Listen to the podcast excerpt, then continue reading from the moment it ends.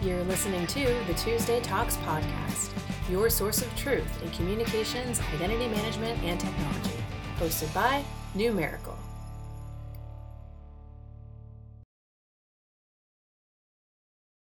Hi, everyone, and welcome to another episode of Tuesday Talks, where we shed light on the evolving complexities within the communications ecosystem. Joining Anis and I again for part two of our myth busting What is the current state of STIR/SHAKEN implementation topic? Chris Wendt. Chris is the co chair of the ATIS SIP Forum IP-NNI ta- Joint Task Force. He is also the co chair of the STI-GA Technical Committee. And as always, a welcomed guest of Numerical. So, Chris, thank you so much for joining us again on a Tuesday Talks. Thanks for having me back. Great. So, on part one, we dove into the challenge that service providers have with their local policy when attesting to what they know of the caller, or we might refer to them as an enterprise, and that caller's authorization to deliver calls using a specific TN. So, let's continue the enterprise challenge discussion, but this time we're going to shift towards the technologies to support bridging that gap. When I refer to that gap, what we're talking about is the situation where the service provider's direct customer is perhaps a BPO, which is a business process outsourcing call center. Um, so, this provider who sits between the voice service provider and the enterprise, thus creating the gap. That creates the challenge for the voice service provider to um, sign the calls with an A level attestation. So, Chris, can you tell us what's currently being done from a technical perspective for this gap that the voice service providers are facing when they're deploying their STIR/SHAKEN or robocall mitigation solution? So there's a couple of techniques people are looking at. I think we're sort of at the early stages, and there's uh, work being done on a number of uh, uh, techniques. Uh, the first one that both of us have been involved in um, primarily is the use of certificate delegation. And the, the, the point of that is that the originating service provider that isn't directly initiating that call uh, needs some proof that the legitimate caller that is, is using a telephone number is, is the actual vetted user um, that can use that telephone number. So what certificate delegation allows is a enterprise or a any VoIP entity that isn't necessarily authoritative over a telephone number to sign um, based on delegated authority. Basically, it'll sign the call just like with SHAKEN, except it's not the official SHAKEN certificate. It's a it's one that represents this authority, and then once it gets to the originating provider, that is converted. The originating provider looks at that, they validate it, they know like absolutely where the call came from, and that can be used to as proof that uh, it can provide uh, a attestation. There's some other techniques that are also being discussed. Some are database that's shared between different providers, a letter of authorization technique. These are sort of more commercial arrangements that are made between providers uh, to create a level of trust. But you know the the telephone system is uh, pretty diverse, and you know there's lots of uh, ways a call could go in terms of you know especially with least cost routing and other techniques people are generally using um, in the VoIP world. So you know, for me, the delegate certificate sort of has the most legs in terms of solving those really challenging enterprise scenarios. Yeah, I would agree with that, Chris. And I also think with a centralized database or any database model, um, that would create a situation very similar to what we have with the CNAM databases. Yeah, service providers using CNAM DBs. There, there are more than one, but still, the essentially the challenge is you need to update a single database, a database that a service provider dips into. Yeah, I think the telephone system really, you know, it, has been around for a while. And I think the techniques that are in place today are really thinking more from a service provider perspective. I think what we'd like to do in the telephone ne- network is facilitate more end to end use cases where you know especially from an enterprise point of view you know you want to control uh, how your your calling name and uh, you know with rich call data and other things um, potentially enhance how a call appears at the at the far end of the call to the called party. So that's sort of what we're trying to you know strategically move towards is you know more of an end to end that is a little bit separate from the actual routing of the call from provider to provider so with delegated certs enterprises have a better control because they are attaching the certs real time in, in their call and you also mentioned about rcd mm-hmm. uh, which is a claim that can be used to add data such as logo and call reason how did how did that come about and what are your thoughts on how that data can be used at termination? Well, it really stem from like thinking about now that we have identity headers and uh, signed credentials part of the telephone ecosystem how do we extend beyond just you know proving that the telephone number is correct? How can we add more value to this? How can we encourage people to be adopting this? How can we potentially add new opportunities for uh, a value in the telephone network as part of this effort, which is sort of I, I, sometimes use turning lemons into lemonade. You know, you you take something that's mandated and something that you know not everybody people are sort of looking at as like oh i got to do this because the fcc is telling me to do this rather than looking at it that way it's like you know what are the opportunities to take this and use this opportunity to uh, upgrade the telephone network to more possibilities. So RCD was all about that. It was, I would say it's sort of the no brainer addition because, you know, like we're signing a telephone number, it's easy to sign a calling name, it's easy to sign some extensible piece of JSON that allows you to pass uh, multiple pieces of information that you want the customer to potentially react to or uh, uh, see when they're answering, answering the call. Is this RCD claim created just for the Shaken standard, or was is this something that exists even outside it? How how did you know how do you ensure that it is a standard format that everybody can accept?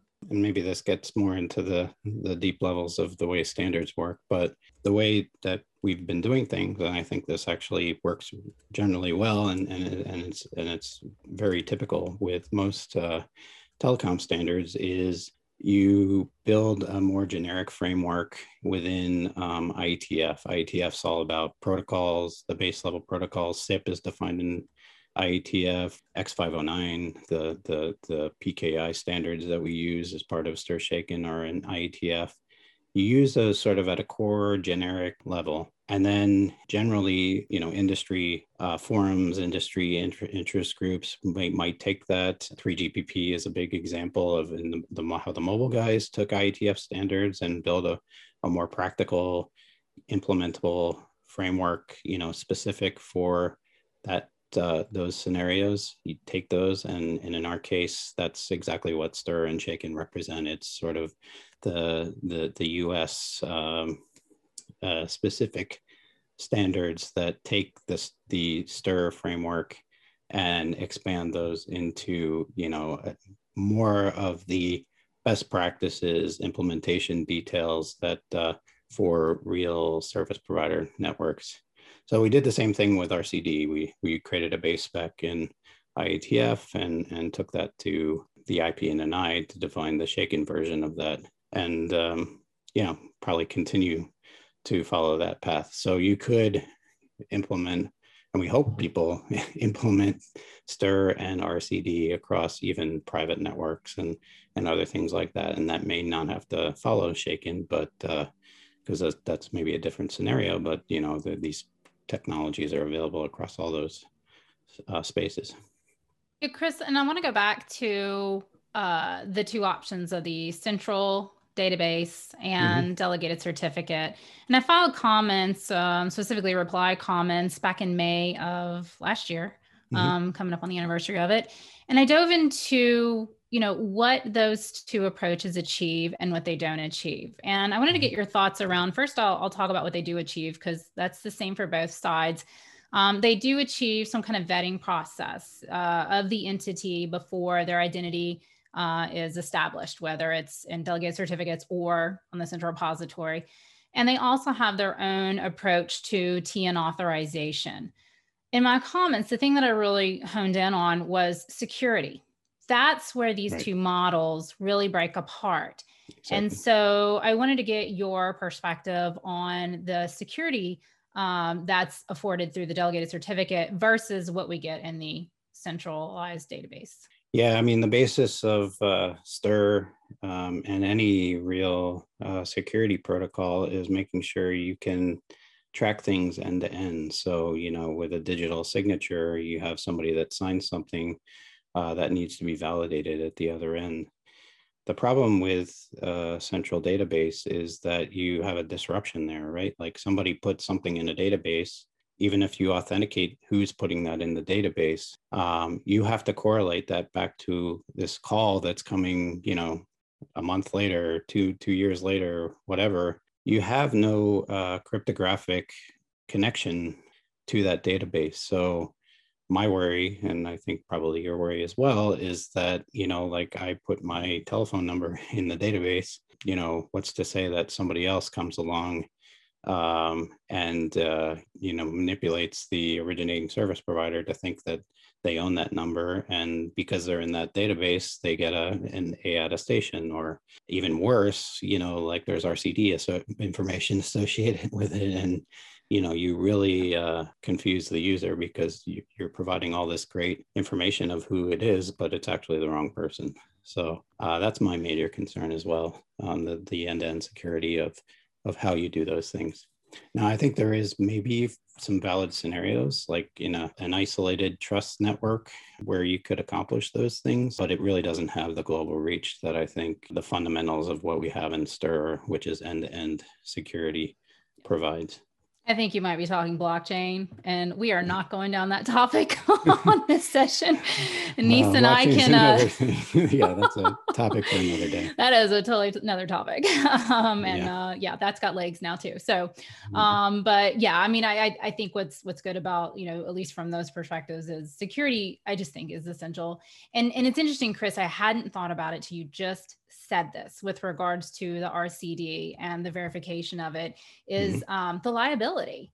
Uh, right. In that scenario with the central repository, that if I'm a service provider and I'm depending upon this information uh, and that it's being vetted and that it's accurate and truthful, and I sign a call with a level attestation and kind of find out mm-hmm it's actually not really you know yeah. the entity it's some other actor who's right. pulled me into it you know who's I don't know. I don't know what the answers are. I might be opening up a can of worms, but it just kind of makes me wonder, you know, who would be liable for that? I mean, are these are these situations we're going to see in the future? I I think there's so much more yet to learn um, with these deployment models. Exactly. When building a system with security at the forefront, you want to make sure there's no holes, and um, I would hate to create holes for with with some of these techniques. So that's why I'm, you know, I put a lot of work into uh, the certificate delegation stuff because I knew I knew we would need something that's sort of bulletproof in terms of uh, end to end. Right. So on that point, uh, when do you think that the delegated certificate model will actually be rolled out across the industry? And can you kind of give us an update as to you know what's the process and where are we at? Sure. Yeah. So a bunch of companies asked the STI-GA about support for delegate certificates. Uh, all of the specs are done for that and approved uh, in both well, an IP and an I, which is the one that's uh, associated with Shaken. So there's a couple of process that have to happen in terms of updating the policies and, and other stuff, but I anticipate hopefully that will come out fairly soon uh, where um, results of uh, the process for for getting that policy accepted and and put into place and, and we can start doing that officially. So with the onset of the delegated certificates uh, into the industry um, you know one of the um, as a use for a level we're already seeing a lot of service providers talking about you can go ahead and get your call signed with a level attestation and it'll achieve all these things for you. Your contact rates are going to go up. So you mm-hmm. know is there anything to the claim that service providers can deliver calls to more terminating devices because of agreements with providers to guarantee calls are delivered with a attestation?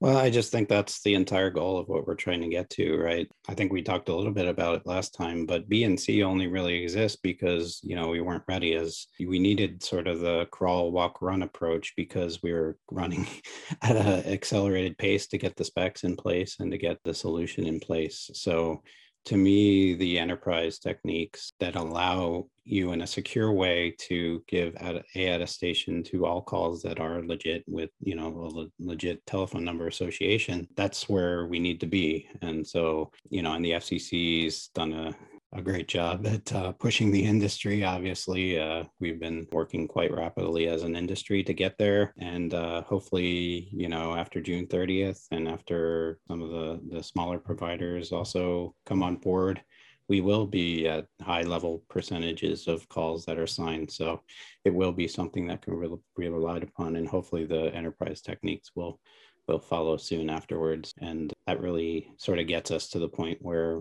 we can rely on verification of calls and, you know, start relying more on that rather than trying to look at the stopgap things that are happening today. Right. Exactly. Right. So it seems like with RCD claim as part of the delegated certs, enterprises would be able to send rich call data, logos, call reasons, call reasons, etc. Mm-hmm. But not all recipients use the same device, right? So you have yep. Android users, you have Apple users, for example, the vast majority on, on cell phone networks, they don't behave the same way.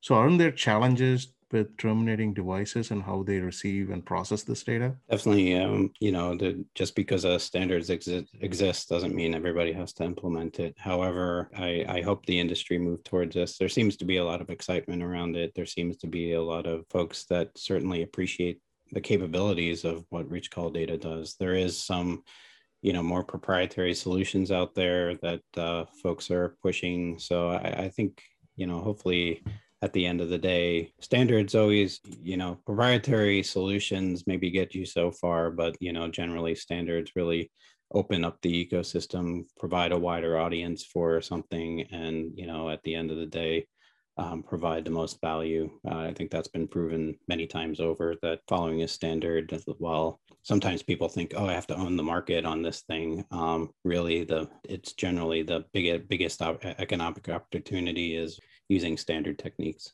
Yeah, that that is funny that you say that because I've seen some marketing claims that people are like, "We are the only service provider who can sign." I'm like, uh, "No, it's called a standard, which means everybody can participate and exactly. everybody's signing the same way. Your signing is not any more magical than somebody else's signing. I just it just yep. blows my mind. yeah Um, so, you know, and that's kind of part of why we have the Tuesday talks is uh, we want people to be yeah. educated and aware uh, so that they can make the right decisions for their businesses. Um, that's but that's important. that's the interesting thing too. Like just like I was saying, like we have these standards, but that doesn't mean that you can't do your own mm-hmm. twist on them. You know that standards compatible that you know like does provide more value add or provides your own secret sauce or whatever. And uh, there's always opportunities to to claim you're the best or or whatever at something. But as long as you conform to the standard, you're good. Yep. So, so speaking of opportunities, the uh, exciting on a Tuesday Talk Day that the FCC's Wireline Competition Bureau uh, announced the immediate opening of the robocall mitigation database, and this database is supposed to provide details uh, on filing instructions and mm-hmm. establishes the June 30, 2021 deadline for voice service providers to submit required uh, information in the database. I'm I'm not sure what the required information is. Um, I still have to research a little bit more, but um, I did do a lookup on the database and we already have hundreds of entries. So I guess that's exciting. Right. Um, I don't know what percentage that represents uh, in the United States, but um, you know, uh, just curious what your thoughts are if you have any to contribute on that with a robocall mitigation certification yeah, I mean, database.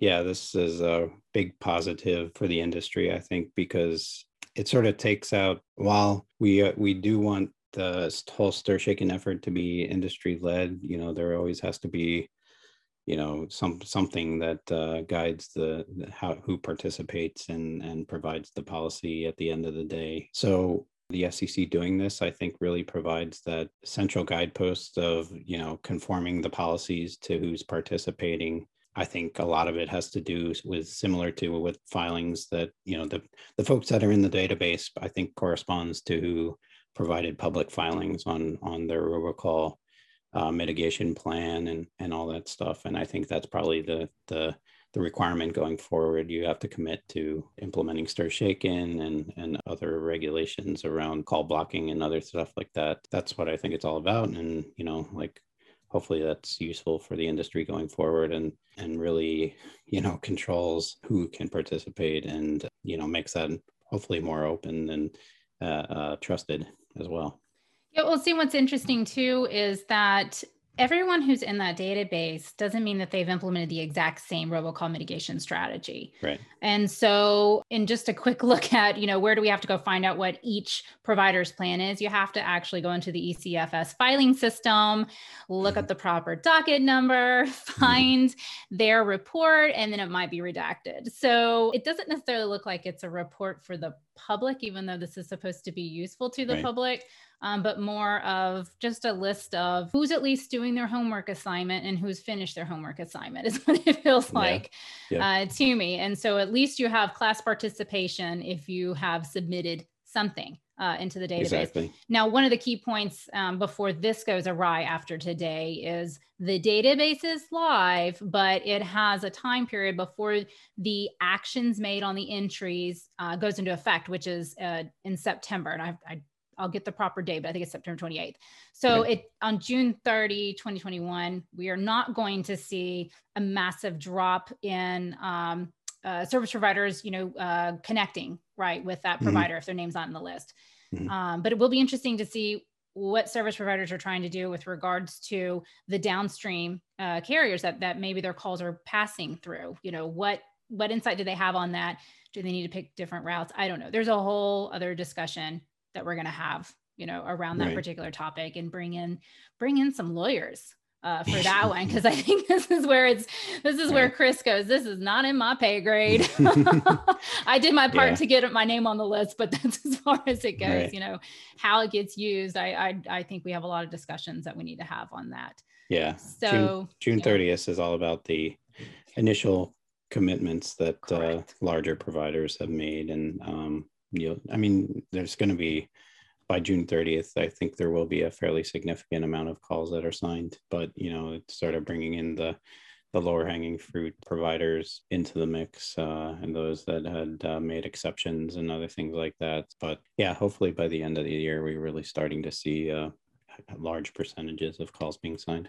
And you know, if anything, I really hope that it's educational to at least the regulators and the enforcement side of just how prepared and ready the ecosystem is. Uh, I'm hoping this is an indicator of that as well, uh, so that we understand, at least with future rulemaking that may still be coming down the pipeline, of the effects that that might have, because you're actually kind of getting insight into everybody's strategy. So perhaps and hopefully we can use this as a tool to make really smart rulemaking um, by understanding right. where the where the ecosystem is at at the time.